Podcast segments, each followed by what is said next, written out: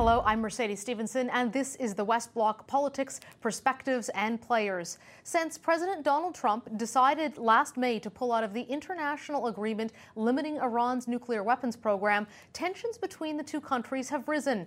And last month, Iran's President Hassan Rouhani vowed his country would not submit to pressure from the United States. This comes on the heels of President Trump praising another rogue state, North Korea, for its progress on denuclearization. Yet nuclear disarmament watchers say there's no evidence North Korea is dismantling its nuclear program. But nations are talking. Does this mean we are getting closer to more nuclear security globally? Joining me now is Joe Cirincione, president of the Ploughshares Fund and a longtime advocate for nuclear disarmament. Uh, Joe, let's start with Iran. The president yeah. pulled out of the major agreement there, certainly very controversial. Looking at that P5 plus one, he argued Iran was cheating. Other people said this is a destabilizing move. Where is Iran at right now in terms of their relationship with nuclear weapons? Sure. The nuclear agreement that was reached between all these nations, including the United States, rolled back Iran's program to a fraction of its size, froze it for at least 15 years, and then put it under a camera a microscope, really, so we could see deep into the program, make sure they weren't cheating. There have been 12 different inspections by International Atomic Energy Agency uh, officials, and they confirm that Iran is in fact complying. That's why the Europeans, the Russians, and the Chinese want to keep this deal alive and are struggling to find a way to do that, even though the U.S. has pulled out. Well, and that's what I'm wondering. Without the U.S., do you think the other countries can keep Iran? in line on this? Well, all these countries want to keep doing business with Iran. That's part of the deal. They give up their program, and in exchange, they get economic benefits. The trouble is, the U.S. is about to impose uh, brutal new sanctions in the beginning of November that could really harm the ability of these businesses to do it. Remember, we're not sanctioning Iran. U.S. doesn't do business with Iran. We're sanctioning our friends, the Europeans, the Chinese, the Japanese, the Indians, all of whom buy Iranian oil. So the Europeans are trying to set up what they call a special vehicle, kind of a bank to finance these oil and other and other trade that goes on to shield businesses. Whether that will work or not, we don't know. And if that deal collapses, that mean that means Iran is going to pull out, probably restart their uranium enrichment program, start expanding it, and now without uh, diplomacy working for you without international sanctions, really your only option to stop the program is military. That's why people fear this could lead to a new war in the Middle East. Interesting. It's about trying to prevent that war uh, versus how maybe some people like to characterize it as being soft on Iran. Well, you're not, we're not being soft on Iran. I mean, there's no question that people want to contain and roll back Iran. It's not just their program, but their other activities in the region. The, the question is how to do that. And the, the Trump administration is reaching back to the, Trump, to the, the, the George W. Bush uh, administration and what they tried to do pressure military, military threats. And unfortunately, we have allies in the region, Saudi Arabia and Israel, that do want to take military action against Iran, that do want to give them what they call a bloody nose, under the theory that the regime is fragile and one sharp blow could topple it. I think that's an illusion. It could ignite a war that would make the wars in Iraq and Afghanistan look like warm up acts. Now, you were very critical of the president's uh, nuclear summit with North Korea. Tell me a little bit about why you doubt that as an approach and as a strategy for denuclearizing this rogue regime. Well, the, the, the, problem with what came out of the, the summit in Singapore is that we got very vague statements from the North Korean leadership, an intention to denuclearize the North Korean uh, the, the, the, Korean Peninsula, rather, and we didn't have a roadmap for how to do that. We didn't have a declaration of what their facilities are. We didn't have a step by step process. So, predictably, you're now in the dilemma you are in now, where, where North Korea is starting to realize some of the benefits of a presidential summit, of the loosening of sanctions. Countries are already relaxing their enforcement of, of sanctions without getting the denuclearization that was promised. Now, there's a ray of hope here. It's possible that uh, President Trump has perhaps inadvertently stumbled onto a formula for success. By front loading the rewards, he may have inadvertently created the conditions where North Korea feels that it does have the security assurances, does gain the prestige it wants for giving up its nuclear program. The key is what happens next. Secretary of State Mike Pompeo is traveling to Pyongyang uh, next week. What the North Koreans want is for him to deliver a U.S. pledge that they will declare the end of the Korean War, which only ended in an armistice in 53 and never an end of the war. That, they say, will be a tangible step that the U.S. wants to end its hostilities. Then they say they will actually start doing some work, for example, dismantling their plutonium production facility at Yongbyon.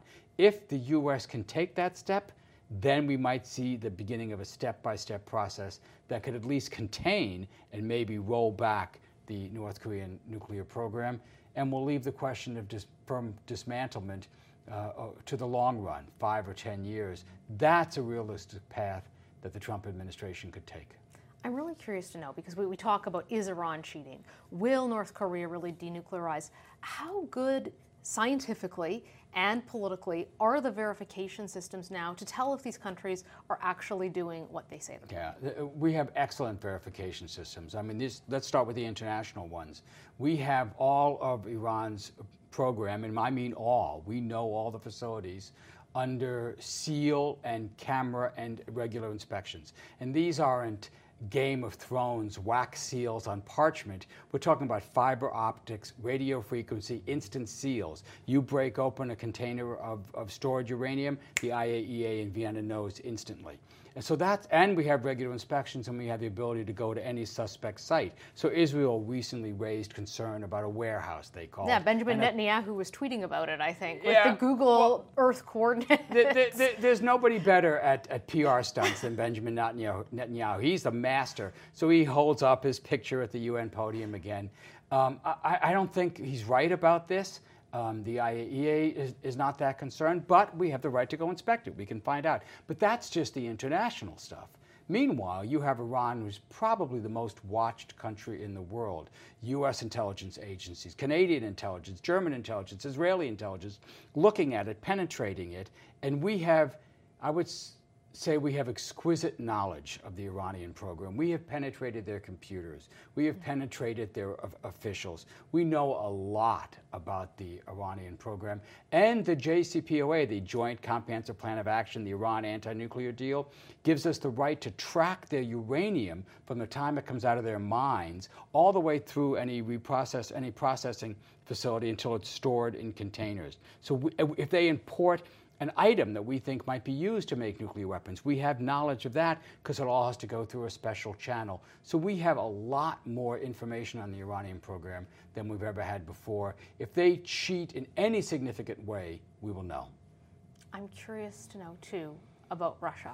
Uh, of course, you think back a few decades, and that was the only really big concern for Western countries. We don't talk a lot about mm. Russian nuclear weapons now, but what's the state of the situation there? The reduction process that began under, under Ronald Reagan and Mikhail Gorbachev that cut the arsenals globally from about 70,000 nuclear weapons down to the current 14,000, most of which, 95%, are held by Russia and the United States, has come to a, a screeching halt.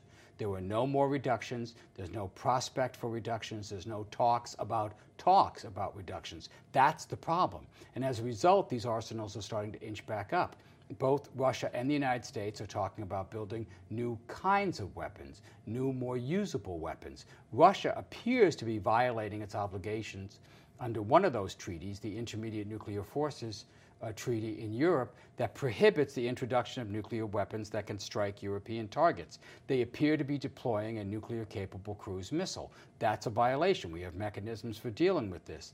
Unfortunately, the United States is choosing to deal with it in a very unhelpful way. The UN ambassador to NATO, Kay Bailey Hutchinson, appeared to issue a threat that says the U.S. will take military action, will strike those Russian cruise missiles on Russian territory if the Russians don't uh, remove them. It's not clear she meant to say that, but the transcript clearly has her saying that and has provoked a mini crisis in U.S. Russian and, U- and Russian NATO relations. I think a lot of people look at Donald Trump and they wonder if this might be the most likely president uh, to be believable in a threat of perhaps mutually assured destruction or at least the deployment uh, of nuclear weapons. Do you think that this presidency has elevated the global nuclear risk? More people are talking about nuclear weapons now than at any time since the 1980s when we were afraid of a global thermonuclear war. And the reason, in part, is Putin, Putin's actions. He's become more aggressive, more belligerent, but it's mainly Donald Trump. And it's part of the the delicate issue of the stability, the mental stability of the President of the United States. Just today, the Pew Research Center issued a global survey of public opinion, and U.S. credibility US, uh, has fallen to an all time low. Most of the world doesn't trust the President of the United States to do the right thing. His, the, the, the confidence index has fallen to about 24% globally compared to 64% under President Obama. And part of the reason is this uh, unreliability, this, this uh, instability. So you're afraid that the President of the United States might, in a fit of anger or as an attempt to wag the dog, uh, provoke an international crisis that could lead to the use of nuclear weapons. Remember, in the United States, the president and the president alone has sole authority over nuclear weapons. He can order a nuclear strike anytime he wants for whatever reason he wants. And the concerns about the president's stability have started to raise real questions about the stability of the command and control system, about the why we have so many nuclear weapons on hair trigger alert to begin with.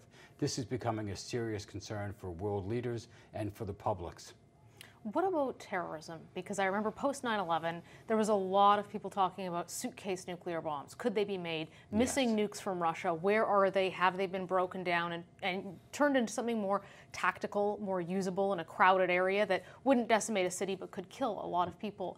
Is that still a threat that we need to be concerned about? Yes, but it's a decreasing threat.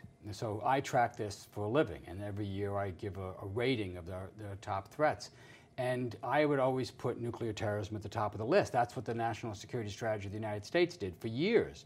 This was the biggest threat. Al Qaeda would get a nuke and bring it to the United States. ISIS would get a nuke. That has de elevated, in, in, my opinion, and in national security strategy, they've reduced the, the, the, the risk of that for two reasons. One, it hasn't happened. So you have to start looking at why it hasn't happened. And one of the reasons is countries that have these nuclear materials that can be used to make a bomb have reduced their stockpiles, have consolidated the stockpiles, are doing better guarding of the stockpiles, so they're less vulnerable, not invulnerable, less vulnerable.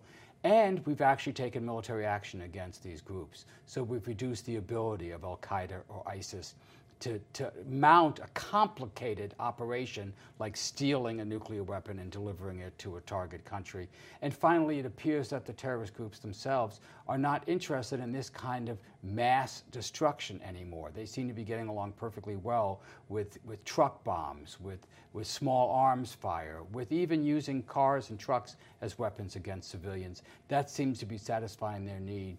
So nuclear terrorism is still a risk, but I would place it lo much lower down, maybe a fifth or sixth great nuclear risk in the world today, right behind the threat of a, a, a use of a nuclear weapon by some of the people that have it, a, a war in South uh, Asia, a war in North, in, with North Korea, and the possibility that the Iran nuclear deal will collapse and lead to a proliferation of weapons in that region. Yeah, fascinating. Thank you so much for joining us today. We appreciate it. Thank you. My pleasure. Thanks for checking out the West Block podcast. Don't forget to subscribe and listen on your Apple Podcast, Google Podcast, or wherever you find your podcast. And join the conversation at the West Block, Facebook, and check out our Instagram page. And please tune in again.